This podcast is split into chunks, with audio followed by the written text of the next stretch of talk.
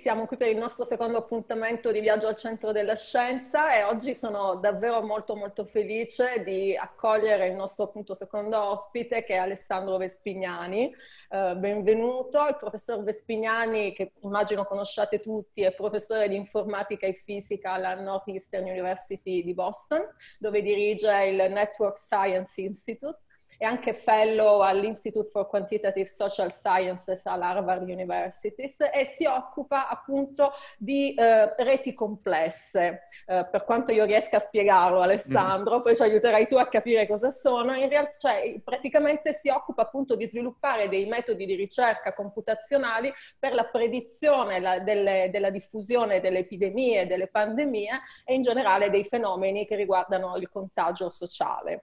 Ammetto che tra tutti gli ospiti che ho invitato per questo percorso, per questo viaggio appunto nel Covid, nella pandemia Covid-19, il tuo è l'ambito che io conosco di meno, per cui nonostante io abbia scelto di fare le interviste proprio per le mie competenze, quindi per farvi le domande giuste, spero nel tuo caso di riuscire a fare le domande giuste. Sono sicuro che ci riuscirai. Buonasera a tutti e sono sicuro che possiamo cercare di spiegare in maniera accessibile cosa vuol dire fare previsioni epidemiologiche. Esatto, perché appunto abbiamo imparato, no, che, a parlare di modelli in questo periodo, a sentir parlare di epidemiologia, però appunto sarebbe utile sapere che cos'è appunto un modello in epidemiologia e a che cosa serve, no? Se ha dei limiti, insomma, se ci puoi raccontare un po' come funziona questo studio. Ma se vogliamo fare proprio un'analogia molto semplice, noi tutti conosciamo molto bene come funzionano le previsioni meteorologiche, no? Noi si accumula una grande quantità di dati, questi dati vengono descritti, vengono inseriti dentro degli algoritmi che in realtà quello che fanno è simulare attraverso equazioni di come si evolve l'atmosfera, la temperatura, le condizioni meteorologiche nel mondo. Ovviamente l'accuratezza, tutti noi oramai siamo abbastanza pratici di qual è l'accuratezza delle previsioni meteorologiche, sappiamo che per il giorno dopo funzionano abbastanza bene, per una settimana così, se io ti dico quando nevicherà a Padova l'anno prossimo ti metti a ridere. E per le previsioni epidemiologiche diciamo in qualche modo si cerca di avere esattamente questo tipo di approccio, cioè si acquisiscono enormi quantità di dati sulla popolazione, su come ci si muove, su come ci si incontra, perché i contatti sono tra le persone, sono come la malattia si diffonde. La malattia si diffonde nel globo attraverso noi che saliamo su un aereo e andiamo da Milano a New York, portando per esempio un'epidemia negli Stati Uniti. E questi modelli quindi in qualche modo creano dei mondi artificiali nel computer che, se noi mettiamo i dati giusti e le condizioni iniziali per l'epidemia, possono dirci il dove, come e quando dell'evoluzione, della traiettoria dell'epidemia o della pandemia. C'è da dire, esattamente come per le previsioni meteorologiche, che in realtà non si possono fare previsioni per cosa succede tra un anno o cosa succede tra 6 mesi. In realtà questi modelli servono a fare, hanno molto più usi di quello proprio delle previsioni. Allora, se mi permetti, proprio in un minuto ti dico, la prima cosa che i modelli fanno è quella che noi chiamiamo consapevolezza situazionale. Cioè, immaginati tornare indietro nel tempo a gennaio. Il 10 gennaio ti dicono che c'è un cluster di polmoniti atipiche in Cina. E poi cominci a vedere che, una volta identificata la malattia, cominci a vedere dei casi che arrivano all'estero. Quanti casi ci sono in Cina? Quanto è estesa l'epidemia?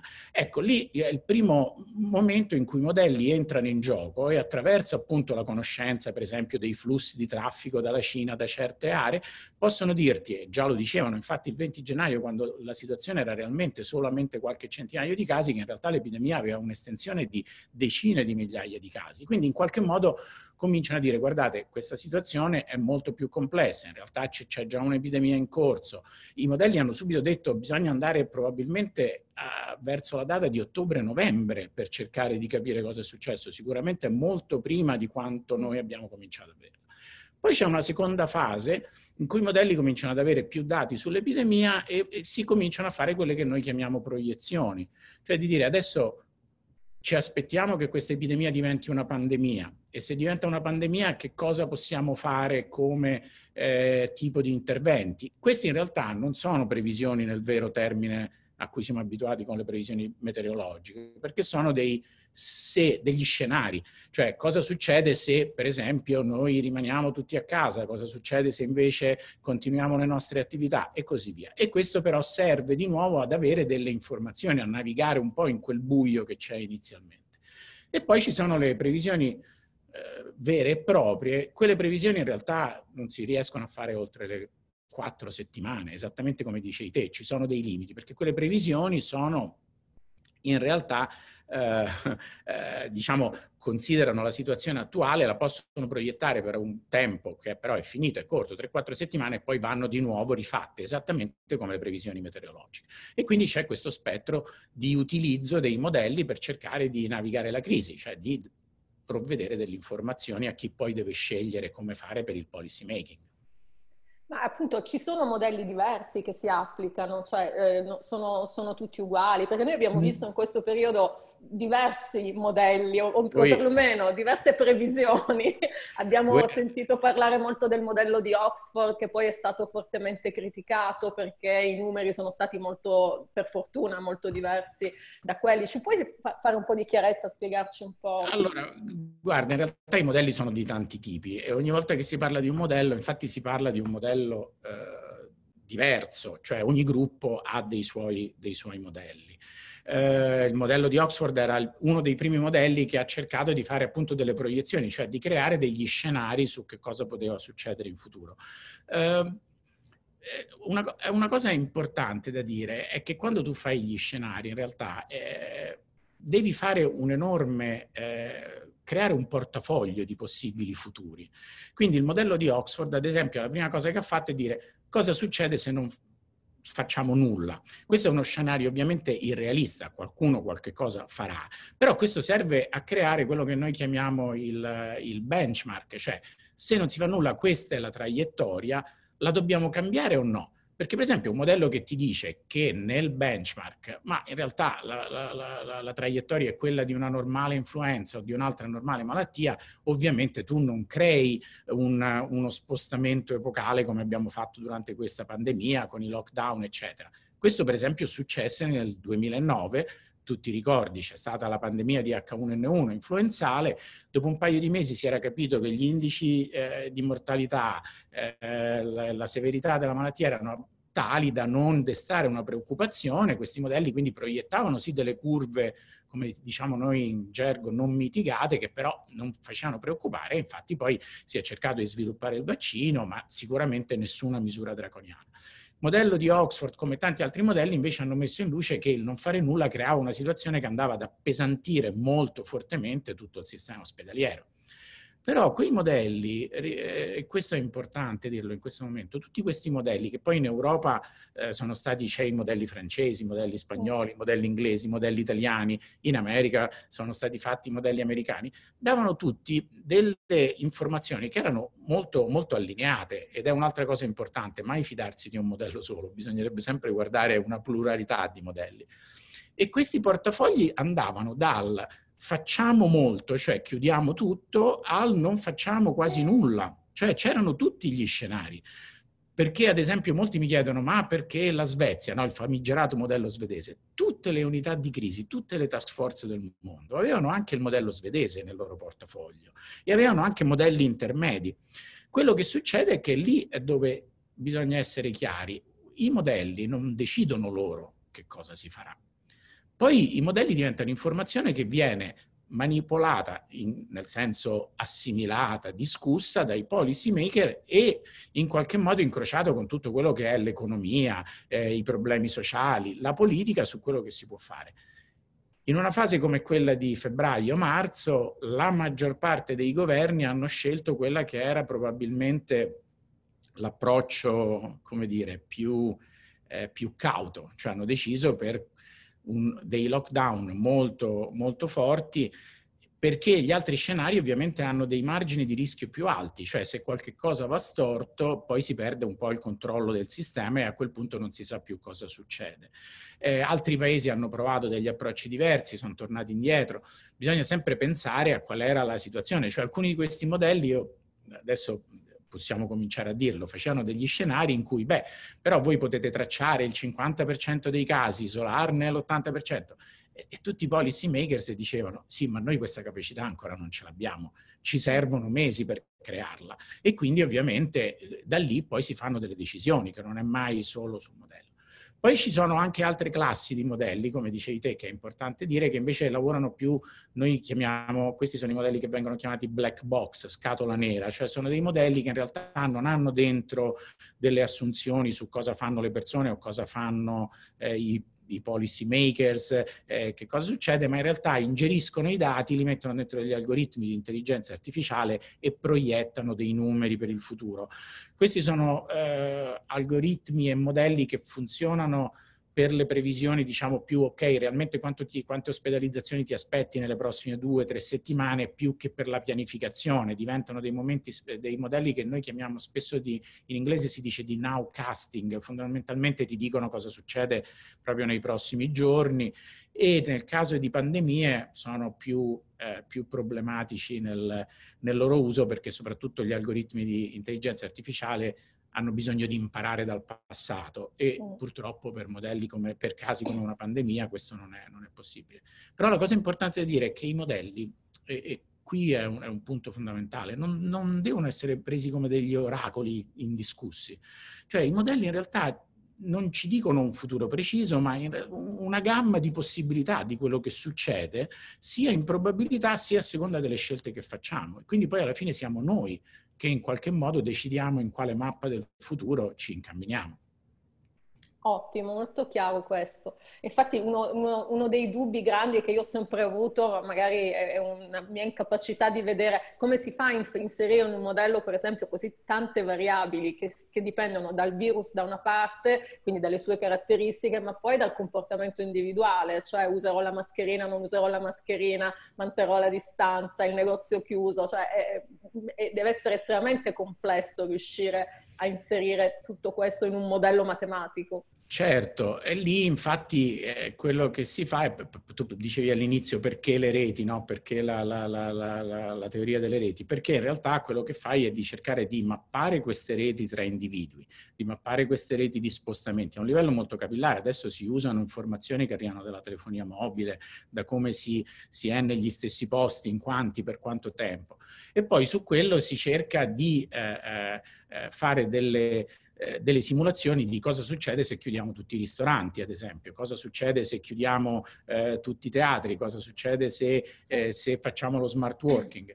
Ovviamente qui c'è un qualche cosa che va sempre considerato, che è quanto la popolazione sarà in qualche modo responsabile e responsiva a quello che viene detto, e quanto ci possiamo aspettare che lo sia, perché c'è sempre un meccanismo di feedback, ovviamente. Più la malattia scende, più le persone tendono a essere rilassate, più la malattia sale, più in realtà c'è un rafforzamento, e quindi questo crea poi anche dei cicli naturali in quello che succede nell'epidemia. Ed non è facile. Adesso negli ultimi 20 anni, diciamo, i dati a cui si accede sono completamente rivoluzionari rispetto a anche 10 o 20 anni fa. Cioè appunto attraverso le tracce di telefonia mobile si possono avere delle mappe di mobilità e degli incontri delle persone di una capillarità enorme. Una volta era impossibile mappare il viaggio a livello internazionale in tempo reale, adesso invece, diciamo, essendo tutto digitale, questo ci è concesso. Per cui, ad esempio, quando si cercava di studiare proprio all'inizio della pandemia cosa succedeva in Cina, si è usato molto i dati di viaggio, siccome appunto all'inizio sappiamo che i dati epidemiologici non sono molto buoni, e in Cina anche, indipendentemente da quanto loro abbiano comunicato bene o no quei dati, però c'è una grande confusione è quella che viene chiamata la nebbia della guerra proprio, cioè, oddio, ci sono 200 casi, in realtà ce ne sono 40.000 che ancora non si è capito dove sono. Allora lì in realtà uno per i modelli usa invece appunto i casi che vengono osservati in arrivo agli aeroporti internazionali, perché avendo tutti i flussi di viaggio da quelle aree tu riesci in qualche modo statisticamente a capire cosa sta succedendo all'origine dell'epidemia.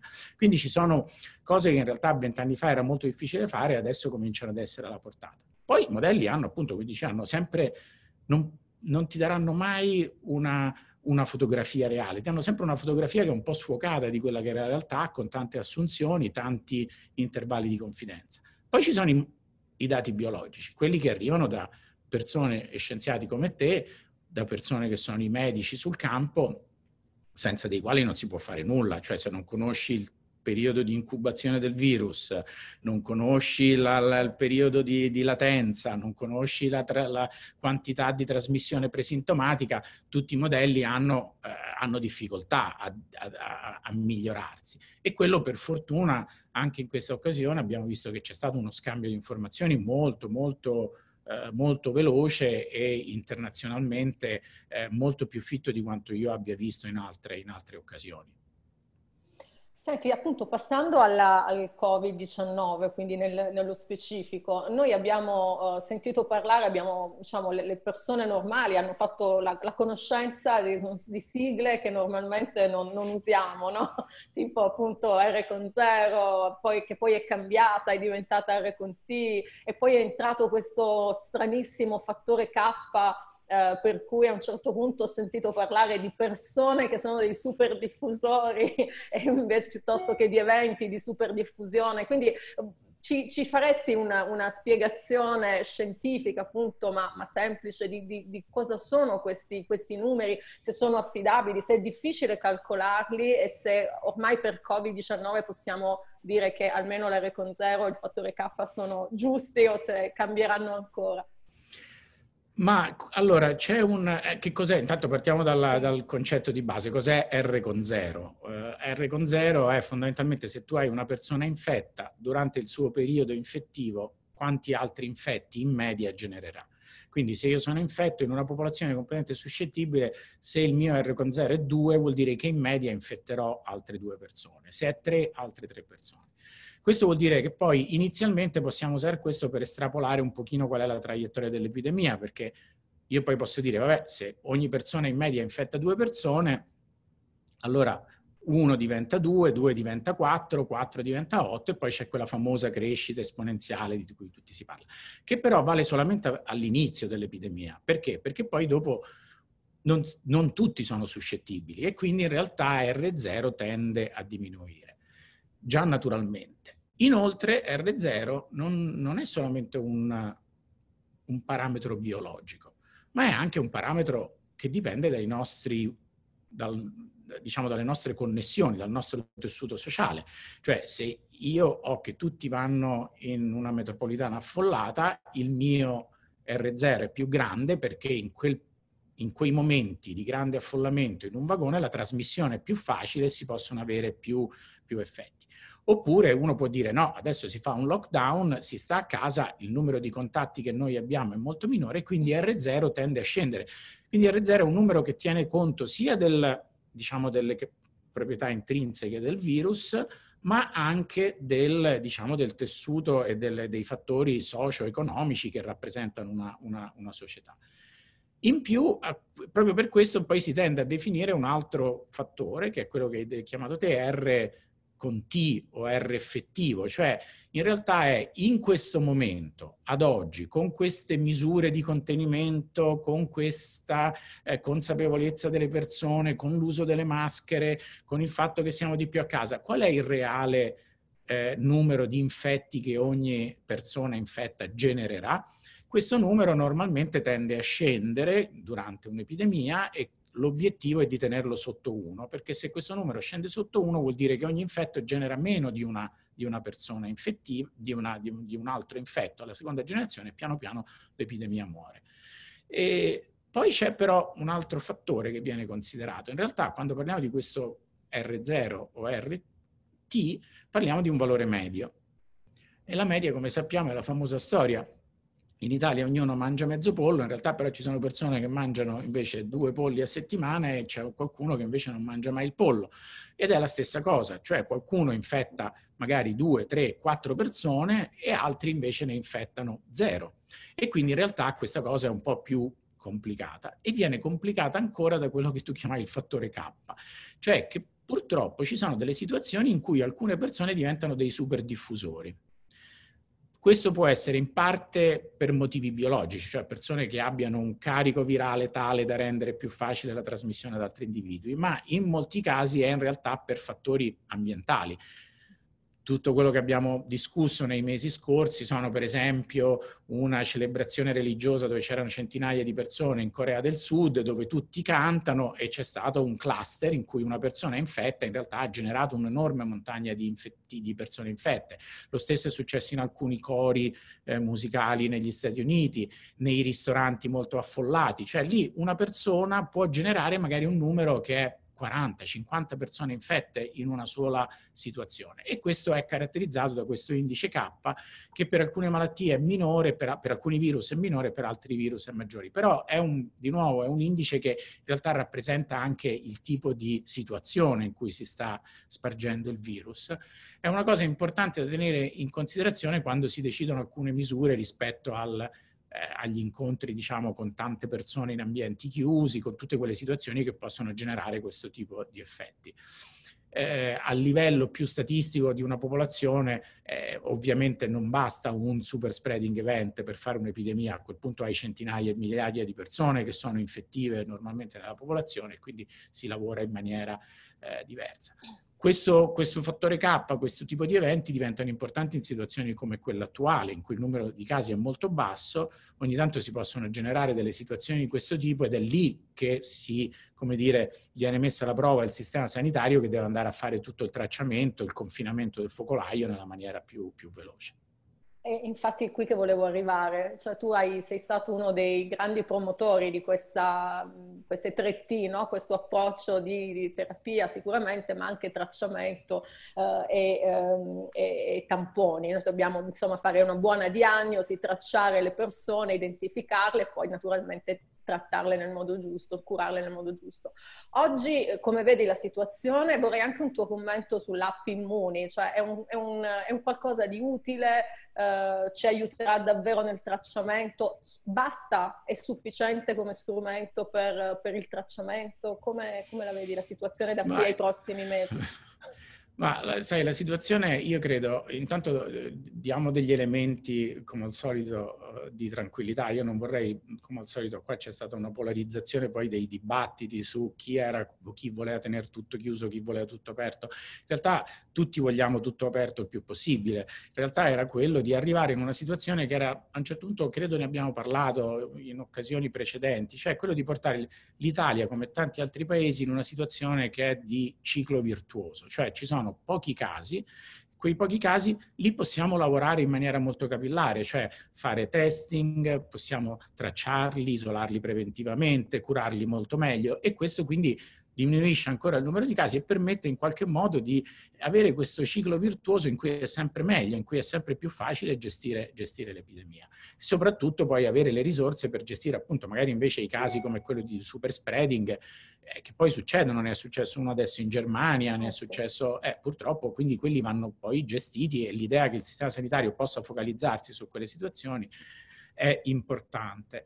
E quindi questa è la situazione attuale, è una situazione in cui in Europa, in molti dei paesi, si è in questa fase. Però per una pandemia bisogna essere sempre molto, stiamo parlando di un fenomeno che è di tipo globale. Purtroppo la circolazione del virus è molto forte ancora in tutto quello che è il resto del mondo, siamo in una fase in realtà espansiva, noi abbiamo una lista di paesi che vanno dal Messico in questo momento al Brasile, purtroppo paesi molto popolosi e in cui anche la possibilità di monitorare l'epidemia è più difficile come l'India, il Pakistan, che sono paesi che sono in questo momento in forte crescita. Quello che succederà, quando adesso si dice cosa succederà tra 2 o 3 mesi, questo molto dipenderà dalla situazione internazionale, dalla capacità, tutti noi appunto l'importante anche per l'economia in generale è di cercare di rialzarsi tutti e di ricreare un sistema dove possiamo riaprire i viaggi internazionali, i confini e tutto. Bisogna pensare a questi paesi, cercare anche di aiutarli in modo che poi noi possiamo essere più tranquilli, più al sicuro.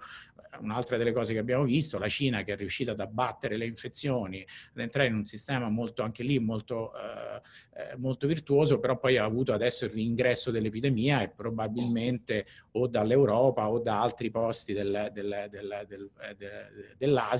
e quindi ci si ritrova appunto. Più noi riusciamo globalmente ad abbassare questi numeri e più poi è facile gestire l'epidemia per il futuro. Però tu sai meglio di me che stanno avvenendo, e qui è l'altra cosa secondo me per cui noi dobbiamo essere ottimisti, sta passando il tempo e questo tempo è quello che ci permette di avere una corsa verso il vaccino che sicuramente è molto molto più veloce e adesso ci sono sempre più elementi di ottimismo per immaginare vaccini che in qualche modo possono essere pronti per la fine dell'anno, l'inizio dell'anno. E poi abbiamo visto che cominciano anche ad emergere delle terapie attraverso dei farmaci, una conoscenza del trattamento dei pazienti e quindi insomma in qualche modo migliorare tutta quella che è la gestione di questo virus. Quindi questo è altri elementi che lasciano ben sperare. Però appunto la situazione...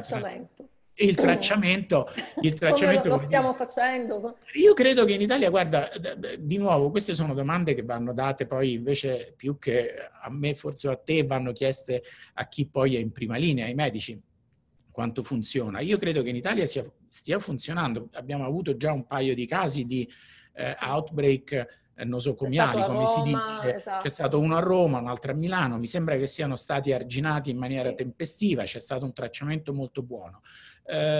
Io in questo poi dico, tutte le app telefoniche eccetera aiutano, c'è già stato alcune persone che hanno ricevuto i loro allarmi, ho viaggiato vicino ad una persona, ho visto, sono stato in contatto con qualcuno che poi il risultato è positivo e tutto questo aiuta il lavoro dei tracciatori. Poi va detto che chi fa il tracciamento, cioè tutte le persone nelle varie aziende sanitarie eccetera, sono tutte persone anche lì molto competenti che lavorano molto duramente e quindi in realtà secondo me la combinazione delle due è quello che ci può portare a una vittoria. Io in realtà ci sono appunto anche lì la speranza è quello che a un certo punto non ci sia proprio più bisogno di se noi facciamo un tracciamento molto capillare, siamo molto bravi, non c'è bisogno di fare nient'altro, in qualche modo si può realmente tornare a una vita normale. Assolutamente sì, anche perché appunto ricordiamo che la differenza reale tra per esempio il Covid-19 e la SARS l'hanno fatta proprio il ruolo degli asintomatici, cioè il contagio da parte di persone che non avevano sintomi. Nella SARS si è riusciti a estinguere di fatto la malattia perché solamente le persone che avevano sintomatologia erano infettive, per cui è stato sufficiente isolare queste persone. Nel Covid-19 purtroppo non è andata così perché anche i presintomatici o asintomatici possono infettare, però attraverso il tracciamento se noi riusciamo a identificare subito le persone che sono entrate in contatto con dei malati dovremmo riuscire appunto a dire quello che dicevi tu, cioè a evitare poi completamente, a poter tornare a una vita normale, quindi a poterci dimenticare di tutto quello che abbiamo vissuto. Sì, assolutamente, di cui vogliamo tutti dimenticarci e soprattutto, infatti, come dici te giustamente, io non so se tu ti ricordi, Antonella, ma all'inizio la grande speranza e la battaglia che si fece per cercare di confinare il virus in Cina all'inizio era proprio nella speranza che non ci fossero questi asintomatici e questa trasmissione presintomatica, perché se non c'era era possibile ripetere quello che era il percorso della SARS, che è stato un percorso completamente diverso. Purtroppo questo non è stato così e quando sono cominciati ad arrivare i primi dati che non solo c'era trasmissione asintomatica, c'era addirittura trasmissione presintomatica, cioè persone che poi diventeranno sintomatici ma stanno ancora bene, anche loro trasmettono, e adesso addirittura ci sono evidenze che questa trasmissione presintomatica è intorno al 40%, cioè è una frazione grande, diventa molto complesso a meno che non si fanno appunto questo tipo di tracciamenti capillari in cui in qualche modo vai a cercare poi di isolare tutte le persone che sono state in contatto in maniera preventiva. Questo però si può fare, cioè appunto si vede che secondo me in questo periodo in molti luoghi ho visto appunto che dove l'infrastruttura funziona si riesce a fare, e a quel punto è un'altra come dire, elemento di, che ci riporta proprio in una normalità completa. Va bene, non ti chiedo previsioni allora perché... Immagino che non ne voglia fare. No, le previsioni sono che a questo punto, sai, dipende molto meno dal virus e dipende molto più da noi, da cosa facciamo noi a livello globale e a livello nazionale. A questo punto diventa, io credo che va detto che ci si è trovati di fronte a un evento grande e epocale, a cui molti dei paesi che hanno avuto la possibilità hanno reagito molto bene. L'Italia è in una situazione in questo momento, come la Francia, come altri paesi, in cui appunto si ricomincia, si vive, e quindi si può vedere un futuro in maniera positiva. Dipende da cosa succede però nel mondo. Il mondo non siamo solamente noi, ricordiamoci che tra India e Pakistan ci sono 2 miliardi di persone, ci sono paesi come l'Iran che purtroppo in questo momento non sono riusciti a gestire, hanno gestito la prima ondata, hanno cominciato ad allentare, loro invece evidentemente lì qualcosa non ha funzionato e adesso si trovano in una seconda ondata che ha tutta la stessa importanza della prima. Quindi bisogna in qualche modo unirsi tutti in questa battaglia, e quando si fanno le previsioni purtroppo non basta dire in Italia noi siamo molto bravi o in Francia noi siamo molto bravi, molto dipenderà purtroppo da quello che succede anche negli altri paesi.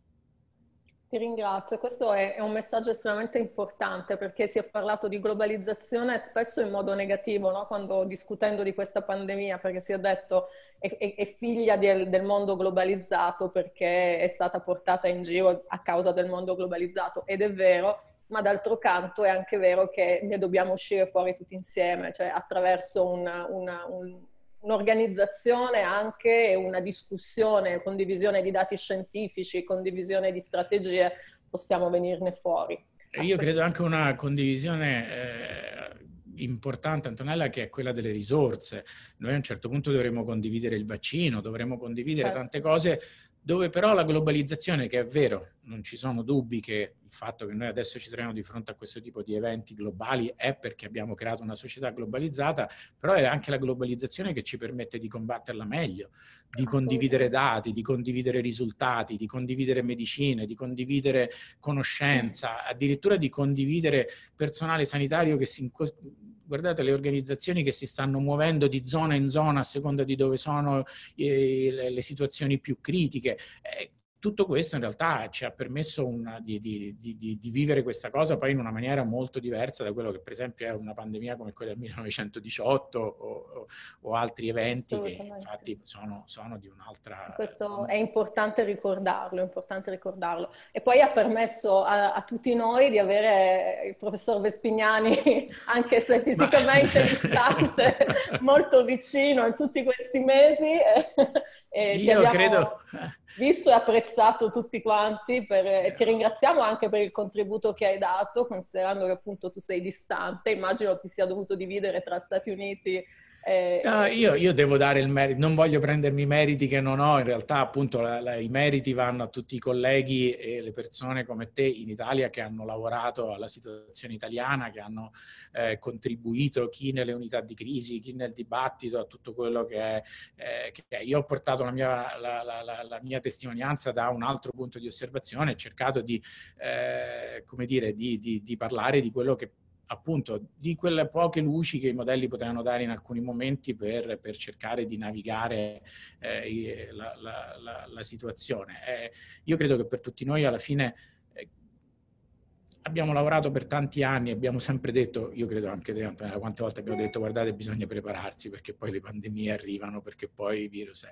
Questa è una cosa in cui dobbiamo sentirci in qualche modo al servizio, abbiamo dato un servizio e abbiamo fatto il meglio, nessuno è perfetto, tutti noi abbiamo fatto tanti errori di valutazione, tutti noi abbiamo fatto tanti, abbiamo cercato di dare il meglio in un momento che è stato veramente molto, molto complesso. È bello vedere adesso appunto paesi che cominciano a uscirne e io appunto in Italia ringrazio tutti i colleghi come te che hanno lavorato duramente. soprattutto i medici che hanno davvero avuto un impatto incredibile in questa cosa, e non smetteremo mai di ringraziare medici e infermieri per quello che hanno fatto. Io lo dico sempre all'inizio di ogni intervista, poi normalmente me la tagliano, dico guardate, ricordatevi sempre che quello che facciamo noi è di stare dietro a un computer o in un laboratorio cercando di dare delle informazioni.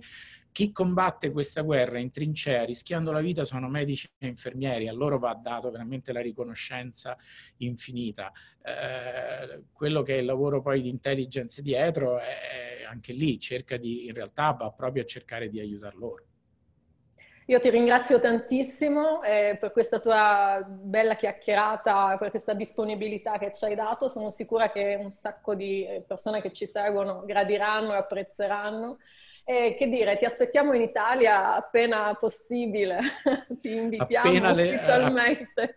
Appena la situazione migliora sono il primo a voler visitare l'Italia, purtroppo noi qui siamo ancora in un momento più complesso e speriamo che prima o poi ci permettano più agevolmente di viaggiare. Anch'io non vedo l'ora a questo punto anche di conoscere di persona molte delle persone che sono diventate familiari e che uno però non ha mai avuto la fortuna di poter stringere la mano. Ma grazie mille. Grazie a te. Grazie. A presto. Ciao.